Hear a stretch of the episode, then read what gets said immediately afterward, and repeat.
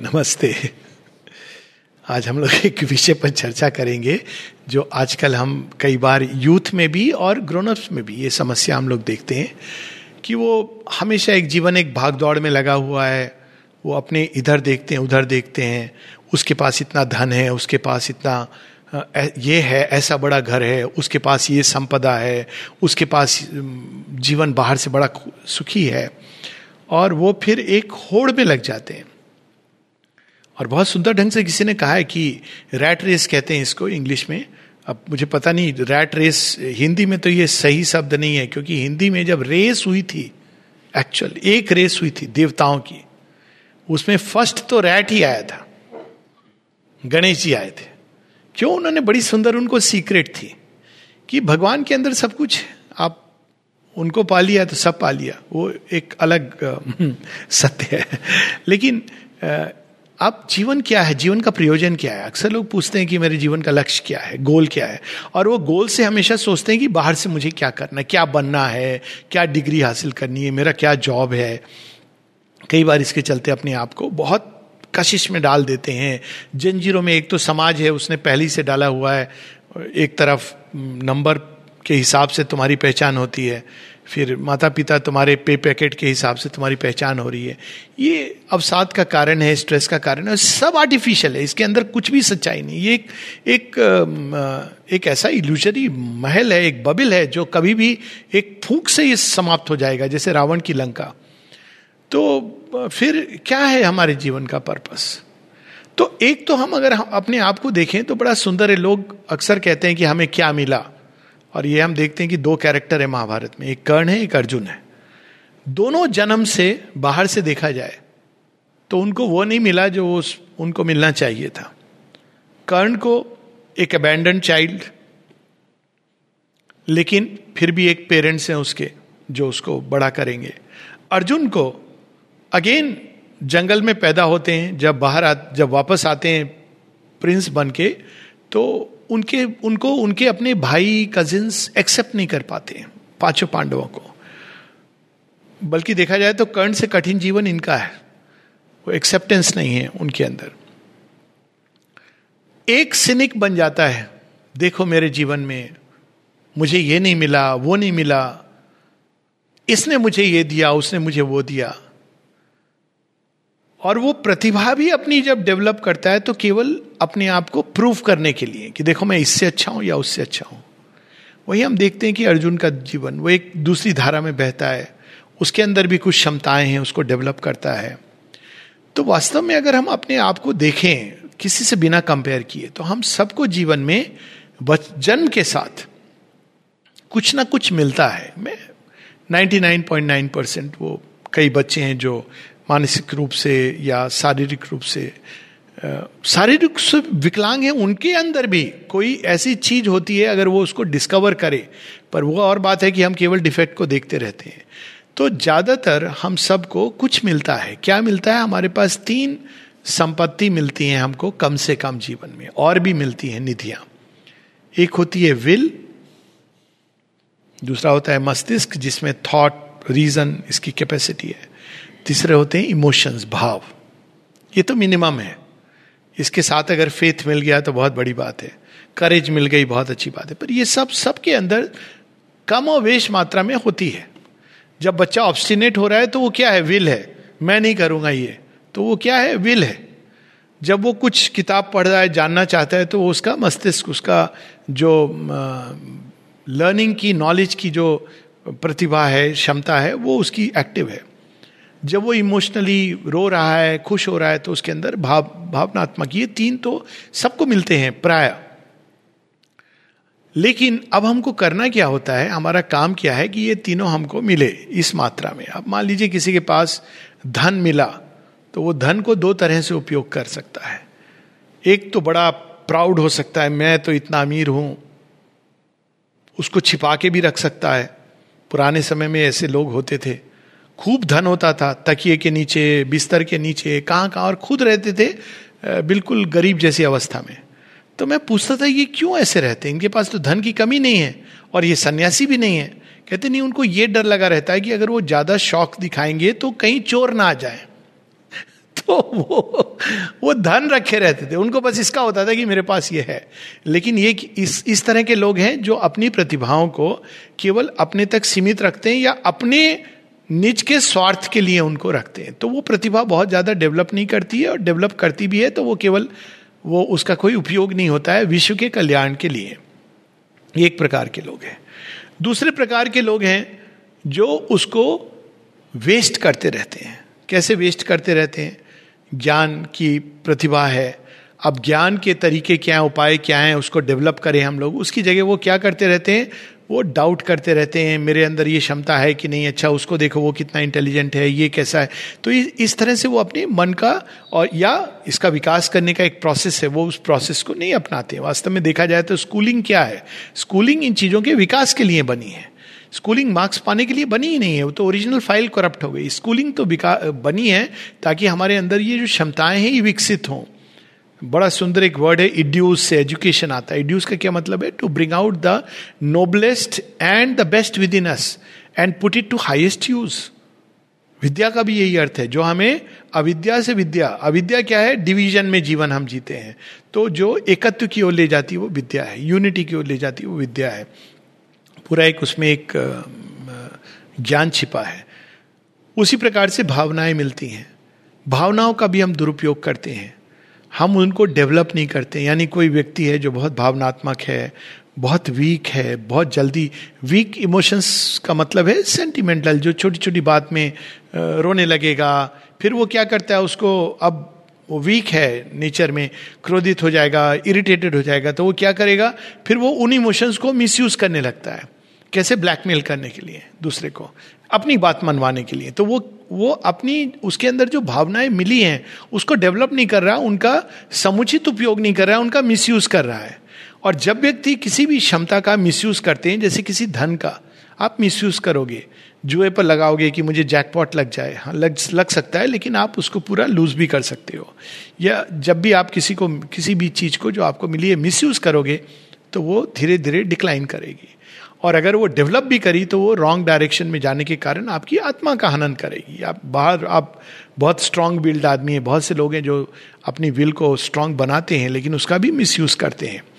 तो ये तीनों चीज़ों को विकसित करना रिफाइन करते जाना, स्थूल से सूक्ष्म की ओर ले जाना, सीमित से असीम की ओर ले जाना, ये हमारी यात्रा है। और ये यात्रा हमारी बचपन से जो प्रारंभ होती है, वो मृत्यु पे भी नहीं रुकती है, उसके आगे चलती रहती है। और इस यात्रा को बड़े सुंदर ढंग से उपनिषदों में कहा गया है, सीमित से असीम की ओर। अब इसको हम कुछ उदाहरण ले लें। ज्ञान का पहले, हम तीनों क्षेत्र में उदाहरण ले लें। अब ज्ञान का हम एक क्राइटेरिया रखते हैं कि अगर हमें डिग्री मिल गई तो हम जान गए। मान लीजिए आपने, जैसे मेरा फ़ील्ड है मेडिसिन का तो आपने एमडी कर ली, अब मैं पंडित हो गया, किस चीज़ में? इस क्षेत्र में जिसमें मैंने पढ़ा है।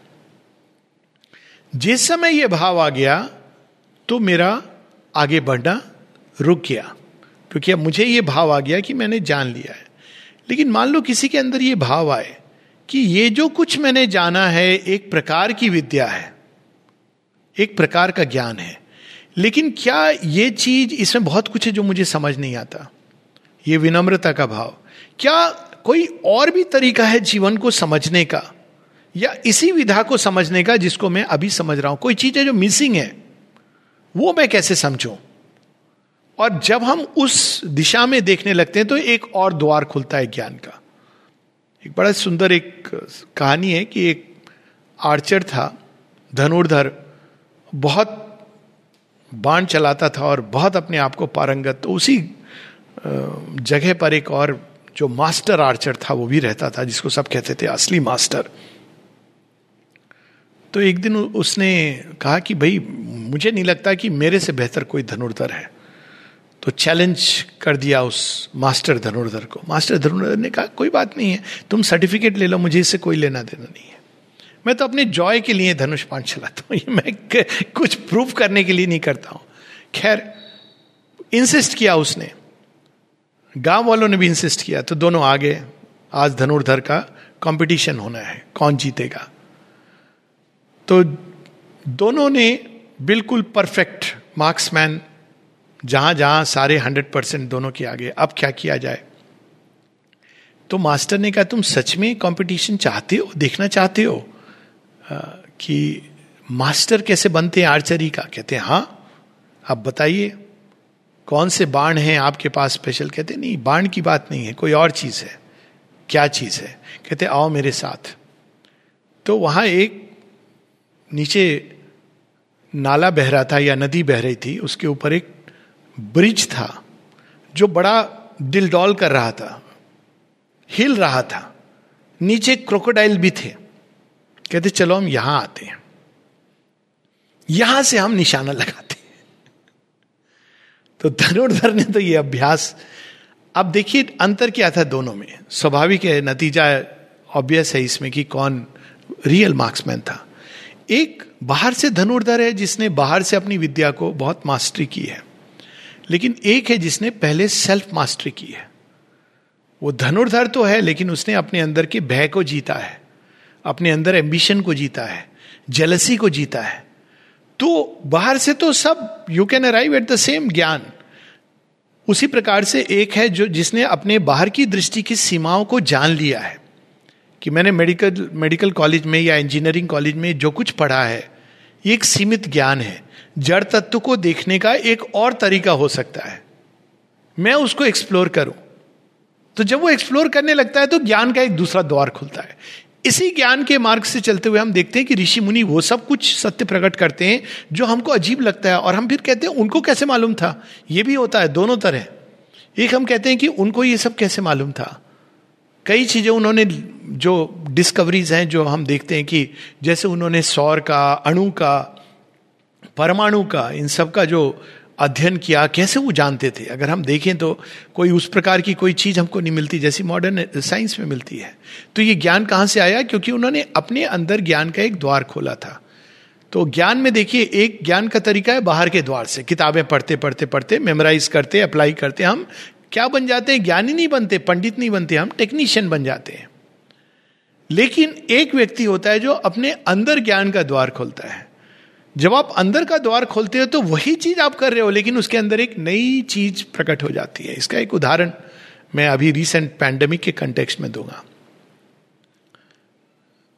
भीड़ में जाना नहीं चाहिए। तो अगर आप एक बाहरी ज्ञान के हिसाब से आप देखेंगे तो कहेंगे नहीं, क्यों क्यों? क्योंकि वायरस है।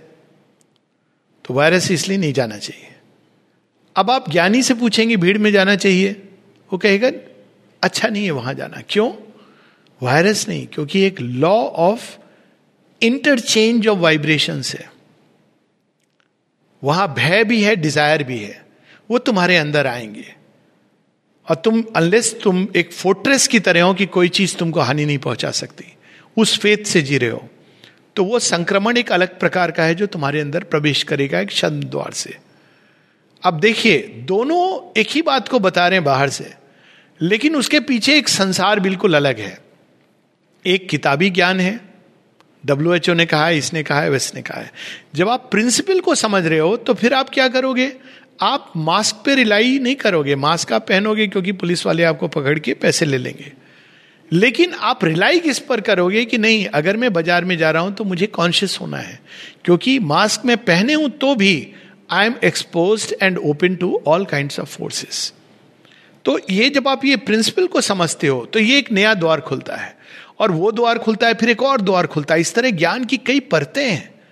कहाँ तक ज्ञान की परत जाती है? सोर्स तक। क्योंकि प्रारंभ कहाँ से हुआ है? सोर्स से हुआ है।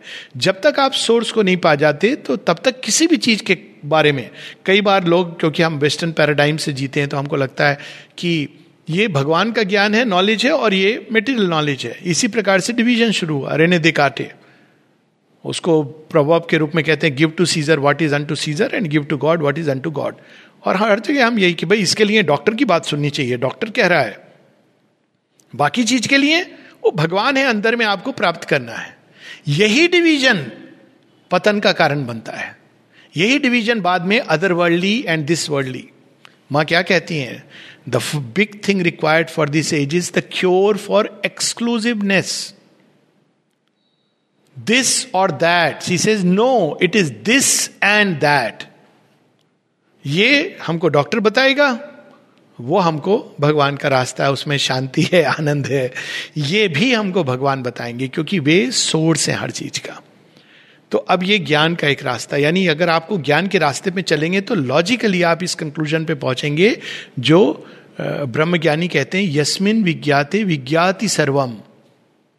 By knowing that all else can be known ये एक प्रोसेस है। आपको मिला था ज्ञान की कैपेसिटी आपको मिली थी कंसंट्रेशन की कैपेसिटी आपको मिला था एक चाह और जानने की। आपने उसको व्हाट्सएप और न्यूज़पेपर में बर्बाद कर दिया, किताबों में खो दिया। किताबों को ओढ़ करके समझने लगे कि मुझे ज्ञान आ गया। डिग्री पाकर के आपको लगा कि मैं ज्ञानी हो गया। लेकिन जो विनम्र होता है, वो जानता है कि अभी तो मैंने कुछ नहीं पाया है, सिवाय अभिमान के ज्ञानी होने के। तो एक नया द्वार खुलता है।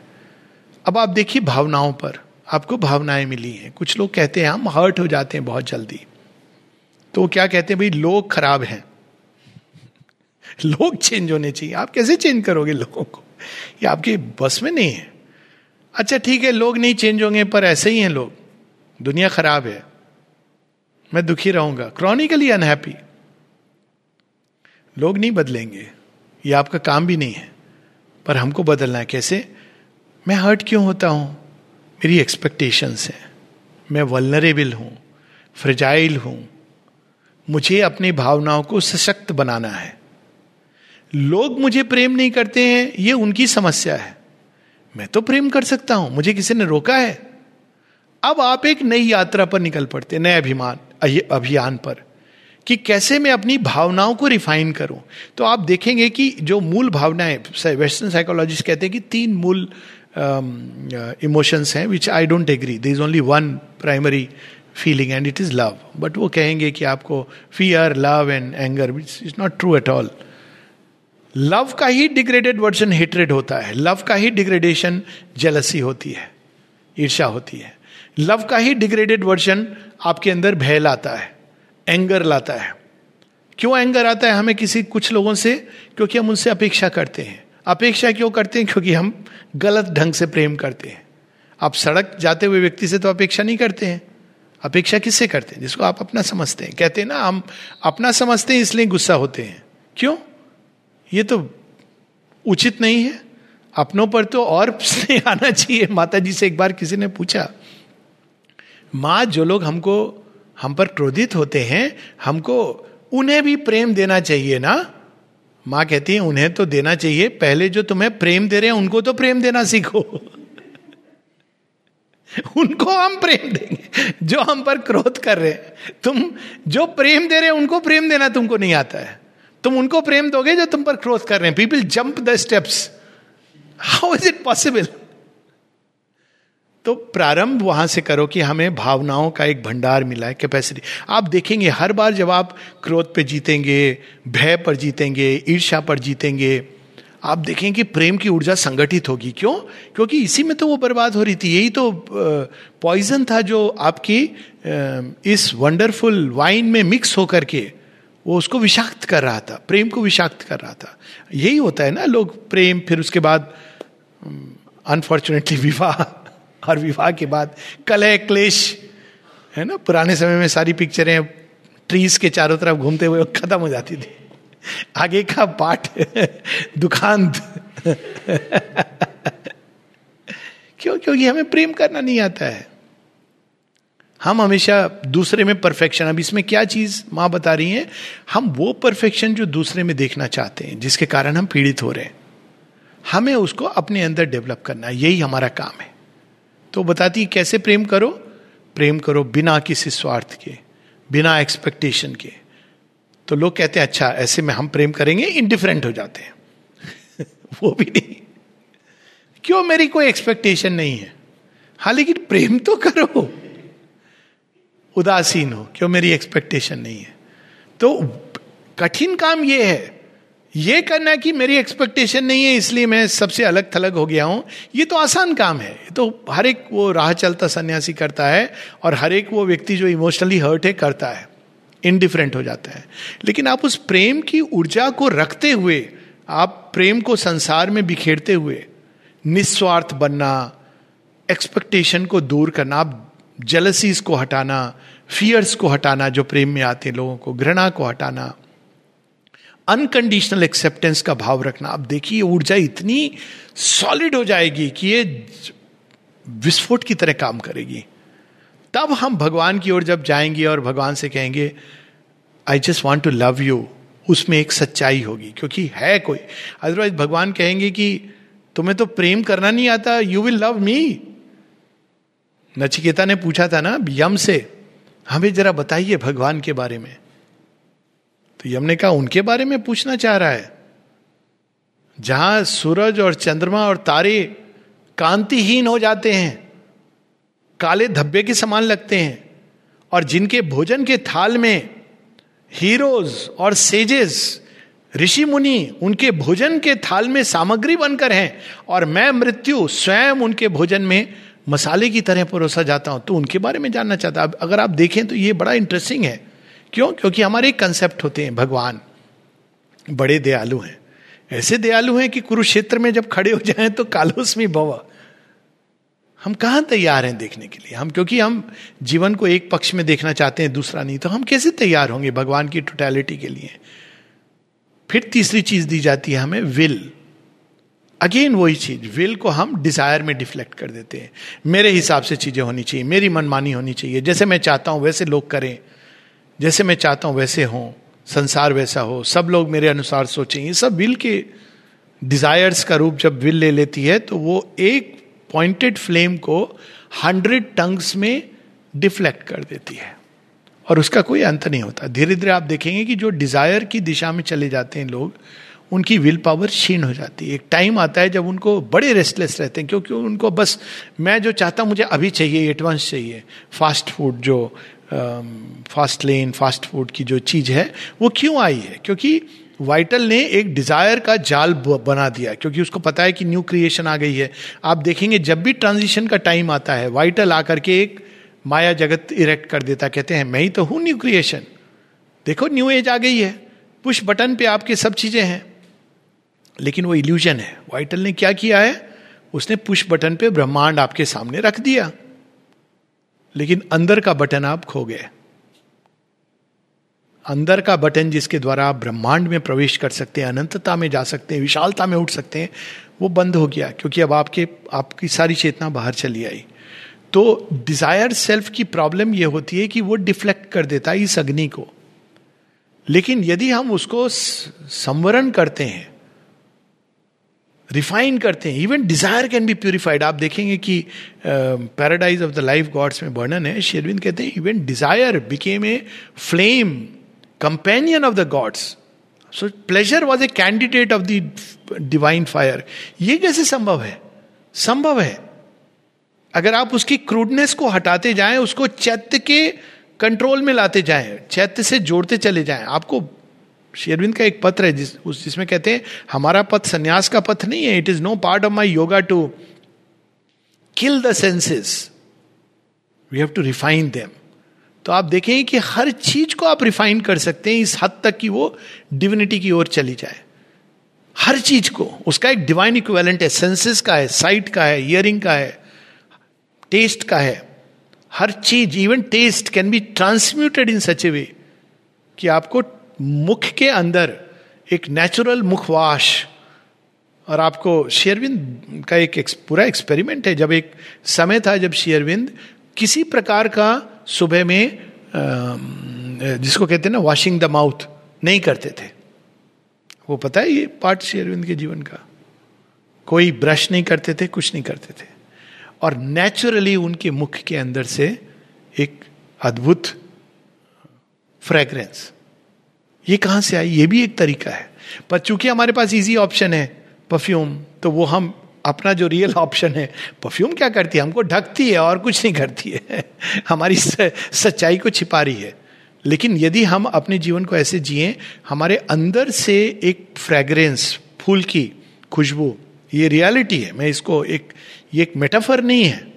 हम सबकी अपनी खुशबू होती है। श्री की लोटस फ्रेग्रेंस वो हमारे अंदर से विकीन हो सकती है, लोग उसको महसूस कर सकते हैं। ऑफकोर्स पसीना आएगा तो मिक्स होना वो एक स्वाभाविक चीज़ है, लेकिन आपकी जो नेचुरल फ्रेग्रेंस जब आप बात लेके आते हो तो एक होती है हर हर किसी के अंदर।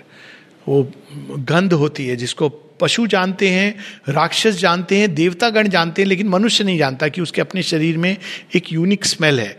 और हमारी एक्टिविटी स्मेल को बदलती है। एक पूरा विज्ञान है। तो यानी हम अगर अपनी विल की जो अग्नि है, लेकिन उसको तपाना होता है तो विल को अगर हम संयोजित करते हैं तो अब वो हमारे अंदर क्या पड़ता है? ताप बढ़ता है। उस ताप में चीज़ें रिफाइन होती हैं। हमारे डिजायर्स भी रिफाइन होते हैं, उसके अंदर एक नया रूप आता है। जो चीज़ क्रूड थी, वो सब्लिमेट होती है, रिफाइन होती है, फिर ट्रांसफॉर्म होती है डिविनाइज होती है। प्रोसेस क्या है? इस रिफाइनमेंट की पहली चीज़ है माता जी बताती हैं शेरविंद बताते हैं कि पारसमणि हमको खोजनी है। और वो पारसमणि है चैत्य, द साइकिक बींग उसके टच के बिना नहीं होंगी। हम मेंटली ये गेम नहीं खेल सकते हैं। हमको अपनी विल को मज़बूत करना है, प्राण कहेगा अच्छा अभी बताते हैं। देखो, वहाँ पर शो वो लगा है, क्या? शेल लगी है। आप फट से जाएँगे और वहाँ से भर के ले आएँगे। फिर कहेंगे, ज़रूरत का सामान है। ज़रूरत का सामान तो दो जोड़ी कपड़े होते हैं। एक्चुअली मैं एफ़ गया था, मेरे पास दो जोड़ी कपड़े थे। पता नहीं था क्या हाई पॉश जगह में।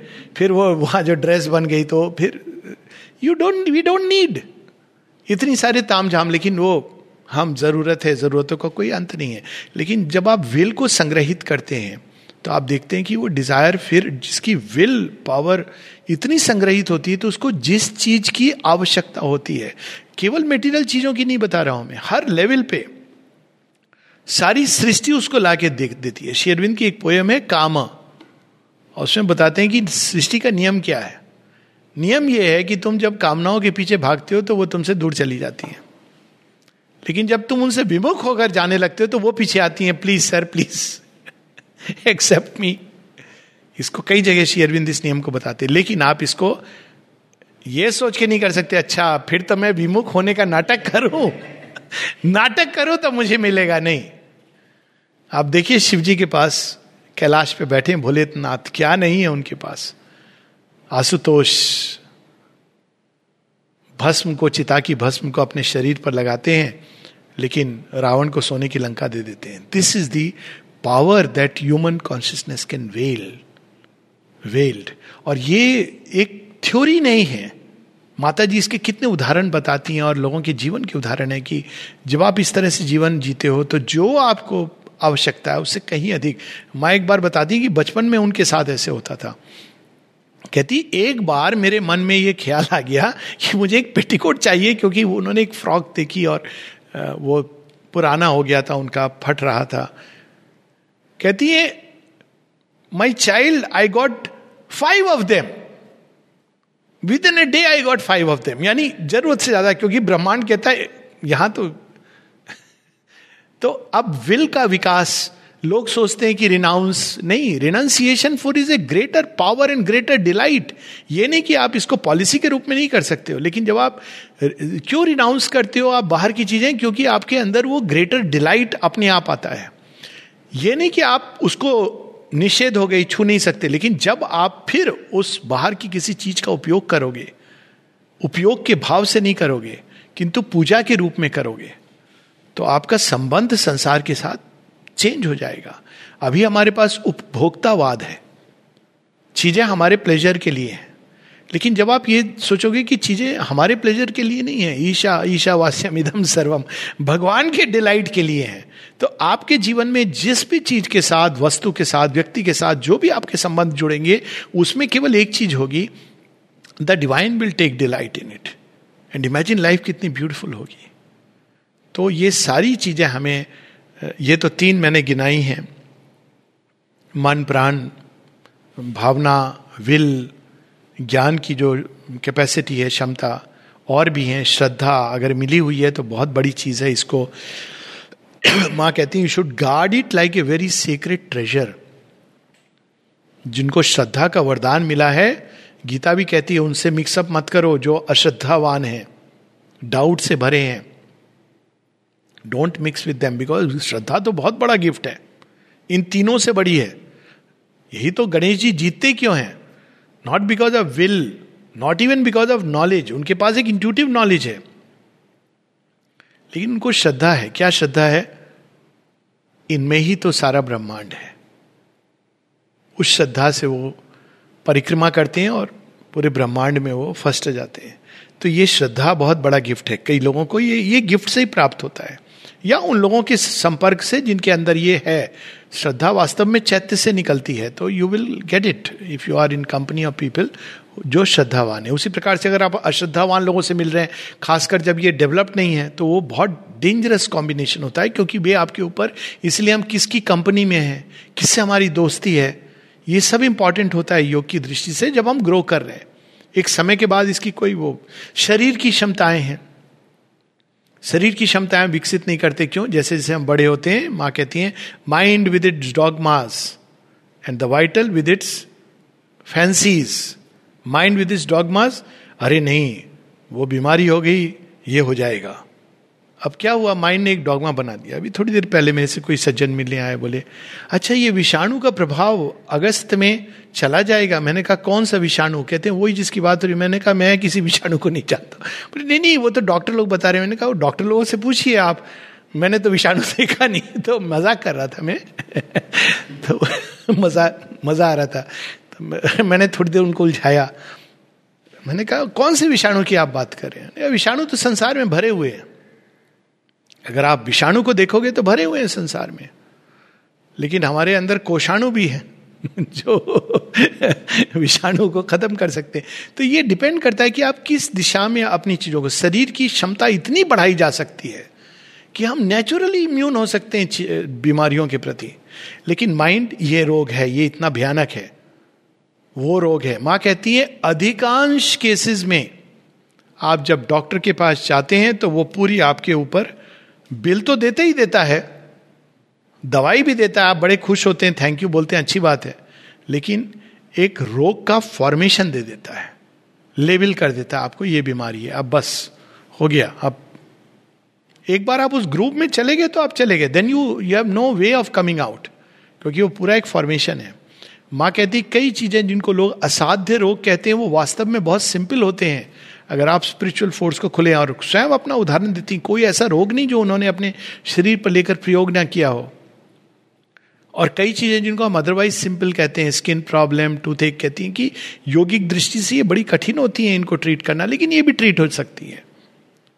सो so, हम शरीर की क्षमताएँ हैं। क्षमता से शरीर की केवल ये नहीं कि हमको मैराथन दौड़ना है। शरीर के अंदर हीलिंग की कैपेसिटी है सेंसेस के अंदर जानने की कैपेसिटी है। Touch you can touch something which is very far by an extension of the consciousness of touch you can hold something which is very far you can see something which is very far you can hear it from far ये सब क्षमताएँ हैं। Test something from ए फार ये हम विकसित नहीं करते हैं क्योंकि हम नहीं इट इज़ नॉट पॉसिबल ये not possible is the first step जो हमको एवरीथिंग इज़ पॉसिबल यदि हम उसको विकसित करना चाहें। तो हम सबके जीवन का चैत्य को हम बाहर लाएँ। पहले इनका एक natural Vikas by believing it's possible second by bringing out the psychic being चैत्य जब आता है तो हर चीज़ के अंदर एक रिफाइन करना शुरू कर देता है, हर चीज़ को। उसका स्वभाव है, उसको दिव्यता की ओर उठाना। फिर open to the higher states spiritual consciousness higher consciousness जिसको कहते हैं, वो जब उतरती है तो वो मन, प्राण, शरीर, भावना विल सबको वो एक नया रूप देती है। उनको ऊपर उठाना शुरू कर देती है। आप देखिए ना, यज्ञ में कैसे चीज़ें हवी ऊपर जा रही है। और फाइनल चेंज तो खैर सुपरमेंटल ट्रांसफॉर्मेशन है। तो वास्तव में ट्रांसफॉर्मेशन क्या है? ये एल्केमी है। हमारे नेचर में जो चीज़ें दी गई हैं, इनको और ये चीज़ें शेरविंद कहते हैं, मनुष्य का कार्य क्या है? To build emotely with transient things वे चीज़ें जो सीमित हैं, उनसे ऐसा कुछ बनाना। और इसका मैं उदाहरण देता हूँ look at Vyas Rishi of course Shri Aurobindo Vivekananda look at these people किन चीज़ों से मुख ट्रांजिएंट है, शरीर से है? श्वास ट्रांजिएंट है, कलम ट्रांजिएंट है, पर जो उन्होंने प्रकट किया संसार में, वो ट्रांजिएंट नहीं है। To build emotely with transient things तो ये हम लोगों का काम है, हम सबको कुछ मिला होता है, हम उसका अगर आदर करें, एक है कि हम उसका निरादर करें कंप्लेंट करें, इधर देखें, उधर देखें, या उसका दुरुपयोग करें, ये तो साधारण जीवन है, या उसको उसी लेवल पर ही बढ़ाते रहें, उसको अतिक्रमण नहीं करें। दूसरा है कि हम उसकी सीमाओं के परे उसको पुश करें, उसकी पॉसिबिलिटीज को, उसकी अल्टीमेट पॉसिबिलिटी तक ले आए। भगवान है, भगवान कैसे सब हर किसी को छूते हैं अब लोग एक्सपीरियंस करते हैं ना कि हमको लगा कि माता जी ने हमको टच किया। शेरविन से किसी ने पूछा कि ये कैसा एक्सपीरियंस कहते हैं, ये रियल है, तुम सोचते हो इमेजिनरी है। ये तुम्हारी समस्या है। अब भगवान ने कैसे टच किया? क्योंकि एक सुपरमेंटल टच है जिसके द्वारा आप टच कर सकते हो। भगवान अपनी वाणी कैसे सुनवा लेते हैं? तो अल्टीमेटली पॉसिबिलिटी डिवाइन के पास है। हर चीज़ की सेंसेस की भी, शरीर की भी, मन की, हृदय की, ज्ञान की, संकल्प की, लेकिन हमको उसको जितना भी मिला है, उसको इन्फिनिट से जोड़ते जाना है। सीमा में अगर हम बंद गए, अपने विश्वास के साथ किए बस इतना ही संभव है तो हमने अपनी लिमिट तय कर दी। हमारी लिमिट कोई नहीं तय करता है, हम तय करते हैं। बड़ी सुंदर इसमें लास्ट में, कि the limits of our sight are not the limits of light जो हमको क्षितिज दिख रहा है, वो आकाश का अंत नहीं है, धरती का भी अंत नहीं है। जब हम वहाँ पहुँचेंगे तो और और एक नया क्षितिज खुलेगा। जब वहाँ पहुँचेंगे तो और एक नया क्षितिज खुलेगा। और यही हमारी यात्रा है। और जब हम इस भाव से जीवन जीते हैं तो सदैव युवा रहते हैं, क्योंकि हमारे पास हमेशा नई संभावना है। शेरविंद कहते there is always something new to learn in this creation even in old age you can keep trying old age होती ही नहीं है। यू एक नई संभावना उसके साथ खेलना। लेकिन हम बंद कर देते, डब्बा हो गया, हमको डिग्री मिल गई, हमको अब जॉब मिल गई, हमारी शादी हो गई that the end of our life अब क्या करना है? अब हमको सिमेट्री के लिए अपना इंतज़ाम करके रखना है। बैंक बैलेंस बढ़ाना है। पर जीवन में अनफेलिंग इंटरेस्ट माँ कहती है, अगर हमारे अंदर प्रोग्रेस की चाह है तो हमारे जीवन में एक अनफेलिंग इंटरेस्ट आएगा, हर हर क्षेत्र में। चाहे वो कला हो, विज्ञान हो, अंदर का ज्ञान हो, हमारी इंद्रियों का ज्ञान हो, हमारे भावना, संकल्प, मन, हर चीज़ को हम पहले उनका नेचुरल विकास, फिर चैत्य के साथ जोड़ना रिफाइन करना, फिर हायर कॉन्शियसनेस से जोड़ के रिफाइन करना, और फाइनली बिल्कुल अनंत के द्वार खोलकर उनको अनंतता की ओर ले जाना। This is work we have to do और इस वर्क में हम अकेले नहीं हैं। Divine grace is with us जब हम हर कदम पे डिवाइन हेल्प लेते हैं, तब कोई सीमा नहीं रह जाती। एक छोटे से उदाहरण के साथ हम बंद करेंगे। इस प्रसंग को एक व्यक्ति आपको पता होगा प्लेग्राउंड में एक समय था जब माँ माँ हर क्षेत्र में अपनी ऊर्जाओं को डालती थी। लोग समझते थे, वहीं पर इंटरेस्ट ले रही है। ये बुद्धि की सीमा है। अरे माँ इसको बहुत इंपॉर्टेंस दे रही है। माँ ने हर क्षेत्र को इंपॉर्टेंस दिया। तो एक समय था जब प्लेग्राउंड में वो जाकर के वहाँ पे अपनी ऊर्जाएँ और प्लेग्राउंड जड़ तत्व, यानी कितना कठिन तत्व है। तो एक किसी को वेट लिफ्टिंग कर रहा था तो माँ जब वो उठाता, मान लो दस दस किलो के वज़न तो माँ ने बीस बीस कर दिया। उठाया, फिर दस दस माँ उठा पाऊँगा, माने का प्रयास करो, उठाया बड़ी मुश्किल से। बस। फिर माने जाके और दस दस डाल दी। माँ, ये, मेरी लिमिट आ गई। कहते, अब तुम मेरा स्मरण करो। अब मुझसे सहायता मांगो, मेरा स्मरण करो और अब इसको उठाओ। और उसने उसको सहज उठा लिया। तो यही चीज़ हमारे जीवन के साथ है कि हमारी सीमाएँ भगवान की सीमाएँ नहीं है हमारी सीमाएँ और भगवान यदि चाहें तो इस सीमित को असीम के साथ जोड़कर अनंत संभावनाएँ हमारे सीमित जीवन में प्रकट कर सकते हैं। और यही जीवन का लक्ष्य है to meet the finite with the infinite विद्यांश अविद्यांश यस्त द्वेदो भयम सहा। अविद्याम मृत्युम तीर्थवा विद्याम अमृतम अश्नुते। नमस्ते।